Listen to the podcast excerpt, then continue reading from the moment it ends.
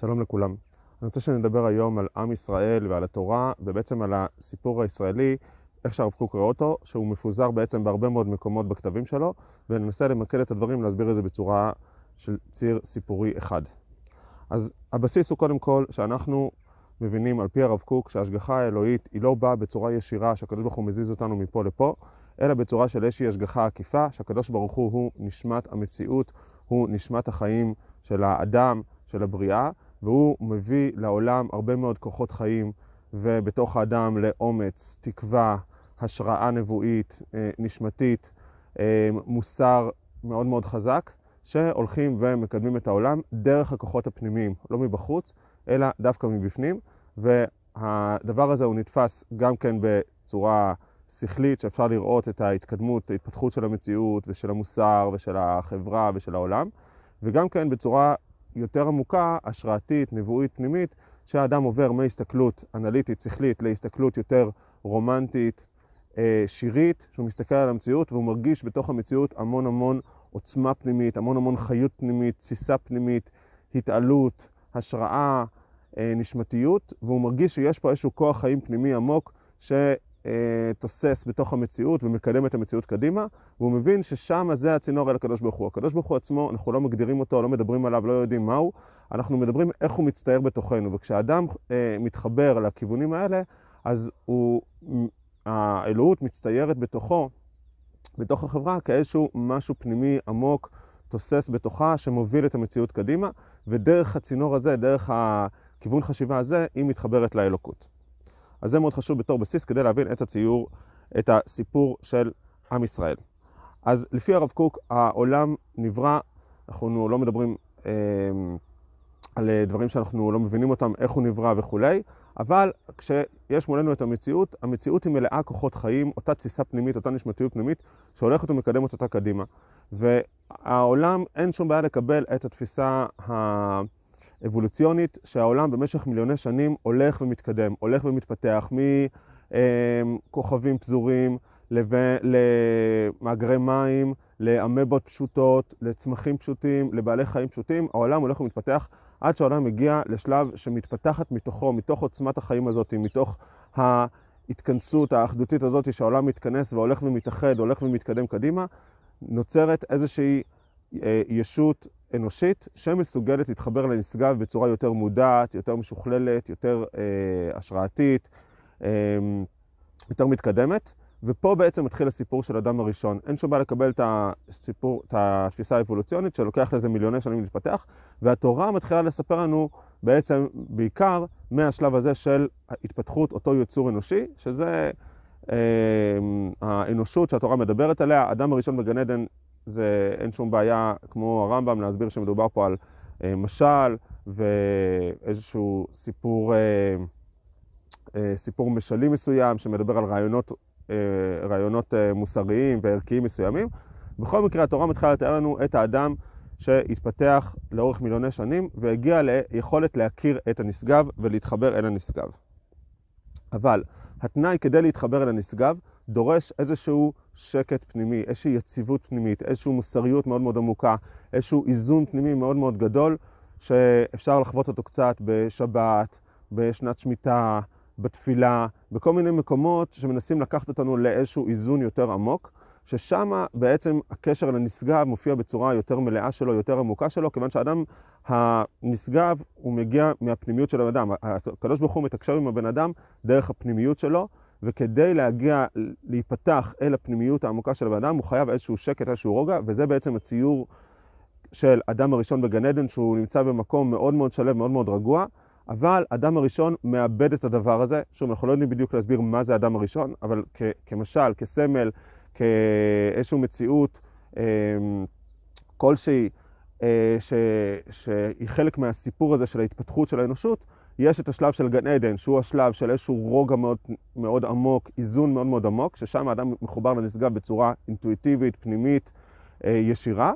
והאדם הראשון מאבד את זה כיוון שהוא מאבד את הרוגע הזה, הוא מאבד את האיזון הזה, הוא מאבד את השלוות החיים הזאת, והוא, זה מה שנקרא אכילה מעץ הדת. אכילה מעץ הדת זה ירידה לעולם החומר, לעולם הבלבול והתהפוכות וה... המרדף אחרי ההישגים החומריים ואחרי ההצלחה ואחרי היצרים של הבן אדם, וזה מבלבל אותו, מוציא אותו מהאיזון, ממילא. מגרש אותו מגן עדן, זאת אומרת מוציא אותו מהקשר אל הנשגב, מהקשר הישיר הפנימי הטבעי אל הנשגב, ועכשיו בעצם ייקח אלפי שנים כדי לחזור בחזרה לגן עדן, לחזור בחזרה בעצם למצב, ה... קודם כל הפנימי, המנטלי, שהאדם מחובר אל הנשגב, מצליח להתחבר אל הנשגב, אבל ממילא זה גם הצלחה מעשית חומרית. ברגע שאדם יהיה מחובר לנשגב, הוא יתעלם מבחינה מוסרית, החברה תהיה תקינה, המציאות כולה תתרומם, כוחות החיים אה, התוססים של הבריאה ילכו ויתעלו, ילכו ויצמחו, עם ישראל יהיה מלא כוחות חיים, האומות שהתחברו עליו יהיו מלא כוחות חיים, בעלי החיים ממילא יתרוממו מבחינה מוסרית, מבחינה ערכית, הצמחים יתרוממו, כל העולם יתרומם וכל העולם ילך ויתעלה, אבל זה דורש איזשהו אה, מעבר פנימי של האדם לגן עדן, קודם כל בתוכו, וזה התפקיד של עם ישראל, שהוא נועד כדי להחזיר את המציאות בחזרה לגן עדן על ידי אה, הקמת אומה, שנדבר על זה עוד מעט, והתורה שהיא עץ החיים וכולי וכולי. עכשיו פה זה מתחילים כמה שלבים. בשלב הראשון, שהרב קוק מסביר שהשלב הראשון של הבריאה של האנושות, התוכנית, נקרא לזה האלוקית, או הדרך שבה נשגב, אה, פורץ ועולה אל המציאות, היה צריך, הייתה צריכה להיות דרך כל האנושות, כל האומות, אה, יחידים שהתעלו, אה, קבוצות שהתעלו, ולאט לאט המציאות תתרומם, אבל הדבר הזה לא הלך בגלל שכמו שהסברנו, המציאות עברה לאיזשהו, עברה איזושהי טלטלה מאוד מאוד גדולה של בלבול חושים, והדבר הזה לא הצליח. אה, דור המבול, דור הפלגה, ולכן התחילה תוכנית אחרת, כיוון אחר של התפתחות, שהוא הכיוון של עם ישראל, שבעצם תהיה יהיה גוף לאומי אחד שהוא יכיל בתוכו את הנשגב, שהוא יצליח להתעלות אל הנשגב ויהיו בתוכו את אותם כוחות חיים, את אותן עוצמות פנימיות של הנשגב שיתעשו בתוכו, ומתוך אותו גוף האומות האחרות יתחברו אליו ויתקדמו גם הם לעבר הנשגב, ילמדו ממנו, ילמדו ממנו אה, מה המשמעות של הנשגב, איך אנחנו מתחברים אליו, איך אנחנו, איך כוחות החיים עוברים לשאר האנושות, וכל העולם מתעלה, אבל דרך גוף אחד. מצומצם יותר. וזה הרעיון של עם ישראל, וזה בעצם אברהם אבינו, ופה חל השינוי. אז אברהם אבינו אה, אה, מתחיל לייסד דרך חדשה, שאם נגדיר את השינוי המרכזי שהרב קוק מדבר עליו, שבשלב הזה של אברהם אבינו של, אברהם אבינו של האלילות, אז ה, אה, התסיסה הזאת של הנשגב, של החיות, של העוצמות הפנימיות הייתה מאוד מאוד גדולה, אבל נתפסה בצורה ילדותית. ולכן ייחסו אותה לכל מיני ייצוגים מוחשיים, כמו הר גבוה, עץ גבוה, שמש, הירח וכולי. ובא אברהם אבינו ואמר, תשמעו, זה משהו פנימי, זה משהו עמוק, זה משהו בתוכנו, זה משהו שאין לו צורה ואין לו גוף, זה משהו פנימי שאנחנו צריכים להתעלות אליו דרך היותנו יותר מוסריים. אותם כוחות חיים לא יבואו דרך זה שאנחנו נשתחווה לאיזה הר או נתפלל לאיזשהו אל, אלא דווקא שאנחנו בעצמנו נהיה פשוט יותר מוסריים, יותר אה, עם הקשבה פנימית, יותר רוחניים, יותר ב, אה, באיזון הפנימי הנכון של החברה, של הפרט, והנשגב יבוא מתוכנו, הנשגב יפרוץ מתוכנו, אין צורך לעבוד משהו חיצוני, זה משהו פנימי שמתחבר אלינו מבפנים. וזה בעצם השינוי שאברהם אבינו עושה. אמ, וגם פה יש שני שלבים, שלב של האבות ואחרי זה שלב של מתן תורה. השלב של האבות, הרב קוק מסביר שהוא שלב של איזשהו תיקון, אה, התמקדות בעיקר בתיקון חברתי, מוסרי, בעיקר, בתוך, בעיקר באנושות, בעיקר בבני אדם, ולכן הדרישות הן דרישות קצת יותר נמוכות, אין עדיין תורה ומצוות עם כל המכלול של תרי"ג מצוות, אלא משהו יותר פשוט, יותר של אה, בן אדם לחברו. ועם ישראל, כשהוא יוצא ממצרים, דרך משה רבנו, דרך הצדיקים, דרך ההתעלות של כל עם ישראל, מתעלה לאיזושהי השראה של הנשגב ברמה יותר גבוהה, שהיא רמה כבר שמחברת את המוסר ואת הצדק ואת היושר ואת האחדות ואת האיזון הפנימי הזה של המציאות, לא רק בין בני האדם, אלא בכלל המציאות, גם בעלי החיים וגם הצמחים וגם הגלקסיות, ואני לא יודע מה, זה משהו שהוא אה, אינסופי והוא הרבה מעבר ל... גם לרמות שאנחנו מסוגלים לדמיין ולתאר לעצמנו, ולכן, בגלל שהרמה, הרף האחדותי, הפנימי, העליון, הוא יותר גבוה, ממילא גם המצוות שמובילות אליו הן יותר גבוהות, ונדרש פה מעשים הרבה יותר מדויקים, הרבה יותר רחבים, הרבה יותר אה, כוללים אה, מהאדם, אז גם כל, כל תרי"ג מצוות אה, הם בעצם הצינור היותר עמוק, היותר מדויק, שמתגלה במתן תורה. אז בעצם במתן תורה, מה שמתגלה לעם ישראל זה אותה, אותה חיות פנימית אה, אינסופית שתוססת בתוכה, שהוא מתחבר אליה, והוא גם מקבל השראה לעתיד איך להמשיך את הדבר הזה, איך לפתח את הדבר הזה בכלל גם בתוך עם ישראל וגם בתוך המציאות, דרך אותם תרי"ג מצוות. וזה בעצם הרעיון של מתן תורה. אז אה, אנחנו לא יודעים אם הקדוש ברוך הוא דיבר עם משה רבנו ממש במילים, או שזה רק איזשהו הסבר וניסוח להשראה הנבואית הזאת שעם ישראל עבר, שמשה רבנו עבר, זה לא כל כך משנה איך אנחנו נגדיר את הדברים, אבל הרעיון הוא אותו רעיון שיש פה איזשהו אה, אה, חזון עתידי עליון, שהוא לא סתם חזון של איזושהי מחשבה תיאורטית, אלא, אלא חזון פנימי. חוויה פנימית, התחברות פנימית אל הנשגב, שהנשגב בוער בתוך עם ישראל, והם מביאים, הם מבינים איך להביא אותו הלאה באמצעות התורה והמצוות. אמ, וזה שלב מאוד מאוד חשוב שעם ישראל אה, נכנס לתוכו. ופה מתחילים עוד כמה שלבים באותו סיפור ישראלי שאנחנו מנסים לנסח, שהוא מתחיל בבית ראשון, ששם יש התלהבות מאוד גדולה מאותה חיות ישראלית פנימית שבוערת בתוך עם ישראל ברמה לאומית, שזה בית מקדש וצבא ומלך והתפתחות לאומית של עם ישראל, כמו ילד בגיל ההתבגרות שמאוד מתלהב מהכוחות חיים,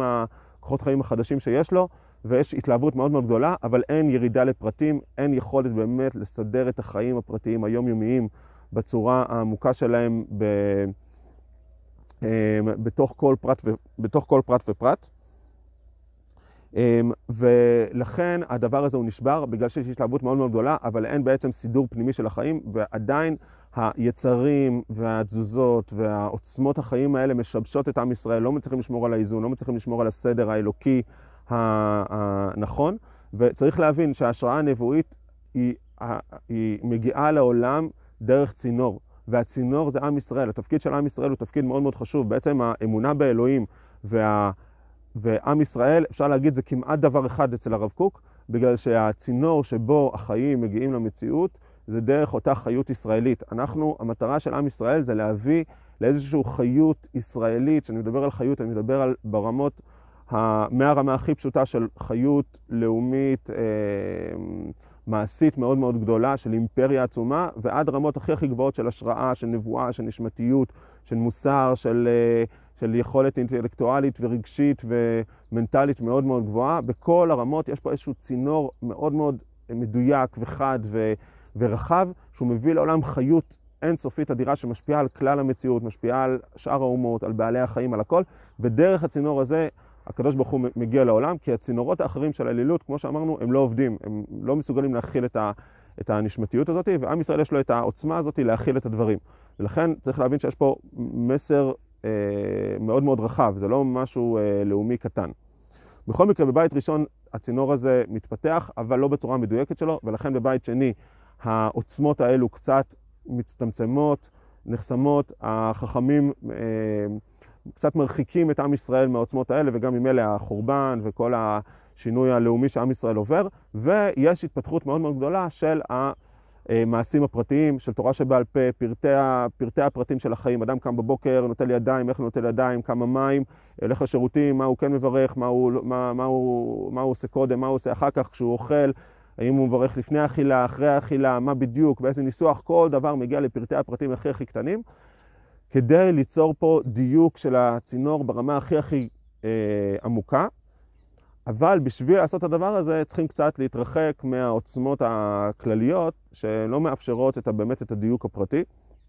ופה עובר גם שינוי היחס לאלוהים. שהוא מקבל יחס קצת יותר מרוחק של איזשהו אל שמצווה עלינו לעשות דברים, שאנחנו פחות מרגישים את העוצמות האלה בתוכנו, אלא משהו יותר חיצוני. ברגע שהאומות נחשפות לדבר הזה, ככה הרב קוק מתאר את ההתפתחות של הנצרות בעיקר, אז הן יכולות לספוג עליהם את הדבר הזה, כי זה משהו קצת יותר קטן שהן מסוגלות להכיל אותו, ומתפתחת הנצרות, מתפתח אחרי זה האסלאם, מתפתחות עוד דתות שהן נתפסות על הקטע הזה, אבל זה לא הקטע, נקרא לזה, הדתי המקורי של עם ישראל, האמוני המקורי של עם ישראל, זה משהו שהוא התפתחות משנית.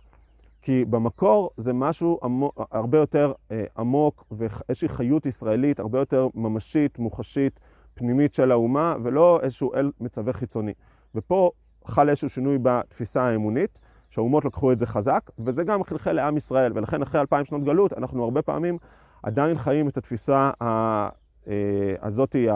היותר חיצונית, וכשאנחנו חוזרים לארץ ישראל, התפיסה אמורה להשתנות בחזרה לתפיסה המקורית שלה, של הישראליות המקורית, עוצמת החיים הישראלית המקורית, שאמורה לנבוע מתוך עם ישראל ולהכיל בתוכה את הקשר אל הנשגב בצורה הכי אינטואיטיבית, פנימית,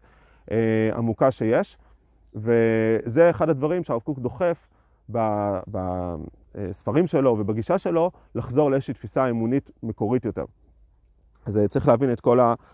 ההקשר הזה של הדברים. אז זה מה שאמור להיות בגאולה, ועכשיו אני רוצה לדבר על כמה השלכות של הדבר הזה. אז קודם כל, כמו שאמרנו, התפיסה האמונית המקורית היא פחות פרסונלית, אנחנו לא מדברים על אלוהים עצמו, אלוהים עצמו, אנחנו לא מדברים עליו, אבל איך הוא מצטער, איך שהוא מצטער בתוכנו, זה משהו קצת פחות פרסונלי, יותר כללי, אבל זה לא שפינוזה, זה לא חוקי הטבע, אלא זה השראה אלוהית, פנימית, אינסופית, שאמורה לנבוע מתוך כל המציאות ולהתחיל מעם ישראל, בעלת ממדים אינסופיים, ש, שדוחפת את העולם קדימה, דוחפת את עם ישראל קדימה, מרוממת את הכל בהשראה, בנשמתיות, ברגש מסודר, בחיות, בחיות אינסופית, שהיא בעלת אה, שלבים ממש אה, אדירים ועצומים ואלוהיים. אבל זה משהו שבא מבפנים, ומשהו שמשגיח עלינו, וגם אסור לאבד פה את ה... גם את הצד הפרסונלי של הגעגועים לקדוש ברוך הוא, ואת הערגה לקדוש ברוך הוא, ואת התחושה של ההשגחה הפרטית, אבל היא מתבצעת מתוך תמונה כללית של השראה אה, פנימית, אה, עמוקה, פחות פרסונלית, יותר כללית, כנשמת המציאות. בתוך אותה אווירה של נשמת המציאות, יש גם את הממד האישי שאדם פונה לאלוקיו, אבל זה בתוך איזושהי אווירה כללית של נשמת המציאות, וזה לא ממוקד אך ורק בתחום המצומצם הזה. יפה. עכשיו, ממילא עבודת השם, כמו שהרב קוק מבין אותה, זה העצמה של כל כוחות החיים הישראלים בכל הממדים שלהם, התרבותי, הצבאי, הכלכלי, ההשראתי, השירי, הספרותי, הנבואי, הנשמתי, התורני, ובכל הממדים עם ישראל אמור להתפתח, וזה לא משהו שמצומצם רק לעבודת השם הספציפית של לעשות תורה ומצוות או ללמוד את הדף היומי, ופה אנחנו כבר מבינים באופן טבעי את ההבדל בין הגישה החרדית לבין הגישה של הרב קוק, ואפשר, זה יכול להסביר הרבה מאוד הבדלים שאנחנו רואים היום בחברה, שאנשים לא, לא בהכרח מבינים מה, למה זה ככה, אז עכשיו זה יוצא בצורה הרבה יותר, עכשיו זה מובן בצורה הרבה יותר טבעית, זה ברור שאדם שהולך בגישת הרב קוק, הוא ינסה לפתח את כל כוחות החיים, הוא ילך לאוניברסיטה, והוא ילך לצבא, והוא יכתוב שירה וספרות, וכמובן כל, כל אחד לפי עניינו, אבל כחברה, החברה תעודד את כל התחומים ולא תצטמצם רק בתחום של עבודת השם אמ, הריטואלית הדתית. אמ, אז אה, זה מסביר לנו הרבה מאוד דברים. ולסיום, אנחנו, כשאנחנו מדברים על התנ"ך, אנחנו רואים הרבה מאוד ניסים והרבה מאוד uh, שיח פרסונלי, וצריכים להבין שהתנ"ך זה שירה. התנ"ך זה שירה, גם חז"ל אומרים את זה, הרב מדבר על זה, תנ"ך זה שירה, והמטרה של התנ"ך היא להביע מסר. אנחנו מאמינים בכל הניסים ובכל מה שכתוב בתנ"ך, אבל uh, זה, אנחנו, לא, אנחנו מתמקדים במסר של התנ"ך, ברעיון של התנ"ך, במהות של העוצמה הרוחנית שבאה דרך עם ישראל, וממילא כל המציאות מגיבה לעוצמה הזאת. אז הים נקרא לשניים ועשרת המכות, וכל הניסים שקרו, זה חלק מהתהליך הזה, זה חלק מתהליך רחב, זה לא משהו נקודתי שהקדוש ברוך הוא עכשיו החליט להזיז מפה לפה, זה חלק מתהליך שהמציאות כולה מגיבה לאותה עוצמת חיים שמופיעה בתוכה. ממילא הים נקרא לשניים, ממילא מופיעים כל מיני ניסים. אנחנו לא יודעים להסביר איך זה קורה ואפילו מה זה בדיוק, אבל אנחנו מבינים את זה כחלק מתהליך כולל של הסיפור הזה שאנחנו תיארנו עכשיו, של החתירה של המציאות לעבר הנשגב, לעבר האינסוף, שנובע מתוכה, שלא מבחוץ, אלא נובע מתוכה כנשמת המציאות. המציאות רוצה לגלות את הנשמה שבתוכה, ממילא היא צריכה כלים, היא צריכה להקים מתוכה אומה, ממילא כל המציאות מגיבה לדבר הזה ופורצת לעבר הדבר הזה. אז חלק מהדימויים בתנ"ך אנחנו נסביר בצורה פשוטה, חלק מהדברים אנחנו נסביר בצורה משלית, כמו שדיברנו על אדם הראשון בגן עדן, שיש פה משהו משלי יותר, ובתוך הניסים, אז גישת הרמב"ם היא באמת יותר משלית בהרבה מאוד uh, תחומים, ופחות, uh, יותר נקרא לזה טבעית, ויש גישות אחרות פחות, אבל זה פחות משנה. מה שמשנה, ושהרב קוק מדגיש, זה המסר, מה קורה לי כשאני קורא את התנ"ך, מה מתרחש בתוכי, איך אני מתחבר לסיפור הזה, לסיפור הגדול הזה, ואז ממילא כל הדיונים על ה... Uh, אה, האם זה קרה ככה או קרה אחרת, והאם זה נכון, והאם יש גרסה כזאת או גרסה אחרת, הדיונים האלה מאבדים את המשמעות שלהם, כי ברגע שאתה מגיע לתנ"ך מתוך ההבנה שיש פה סיפור עוצמתי, רוחני, אה, כלל עולמי שנשמת המציאות, שפורצת אל המציאות, ואתה מתחבר לרוח הזאת, מתחבר למסר הזה, מתחבר לסיפור הזה, זה כבר לא משנה לך אה, האם אה, כל הדיונים על המילה הזאת או מילה אחרת, או הסבר יותר רציונלי או פחות רציונלי, אלא אתה מתחבר לרוח של הדברים, וזה מה שמחבר אותך אל הסיפור, וזה מה שחשוב בעיניך, וזה הרב קוק מדגיש שכל הדיונים האלה עם, החילונים, עם החילונים שהיו בתקופתו, וממש בהתחלה של ה... אה, או אפילו באמצע של התפתחות של ביקורת המקרא, הכל מיותר לחלוטין, בגלל שהוא אומר לאנשים, תתחברו לסיפור, תתחברו למסר, תתחברו לרעיון, וכל הדיונים האלה הם דיונים מיותרים לחלוטין. אמ, יפה, אז אה, אנחנו מבינים פה את הסיפור, מבינים את הרעיון של עם ישראל שמוביל בעולם את אותו צינור נשמתי פנימי של נשמת המציאות שרוצה לצאת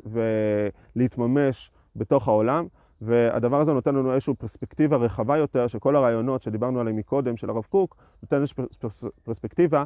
אמ, איך המכלול של הדברים עובד, ואיפה התפקיד של עם ישראל בדבר הזה, ממילא גם איפה, איפה התפקיד של התורה והמצוות בדבר הזה, והתפקיד של, שלנו כ, כ, ב, בשלב הגאולה, בתהליך הגאולה, בדורות האחרונים, איפה אנחנו נכנסים לתוך הסיפור הזה, נותן לנו איזשהו ציר שאפשר להתחבר אליו ולהזדהות איתו, ו... לראות את ההתלהבות ואת הרוח שיש בתוך הדברים באופן מאוד מאוד כולל ומאוד מאוד סוחף, אני חושב, אה, שמחבר, יכול לחבר אותנו מאוד לתהליך הזה, ולא רק איזה משהו אה, חיצוני אה, טכני. יופי, אז שיהיה בהצלחה ונתראה בשיעורים הבאים.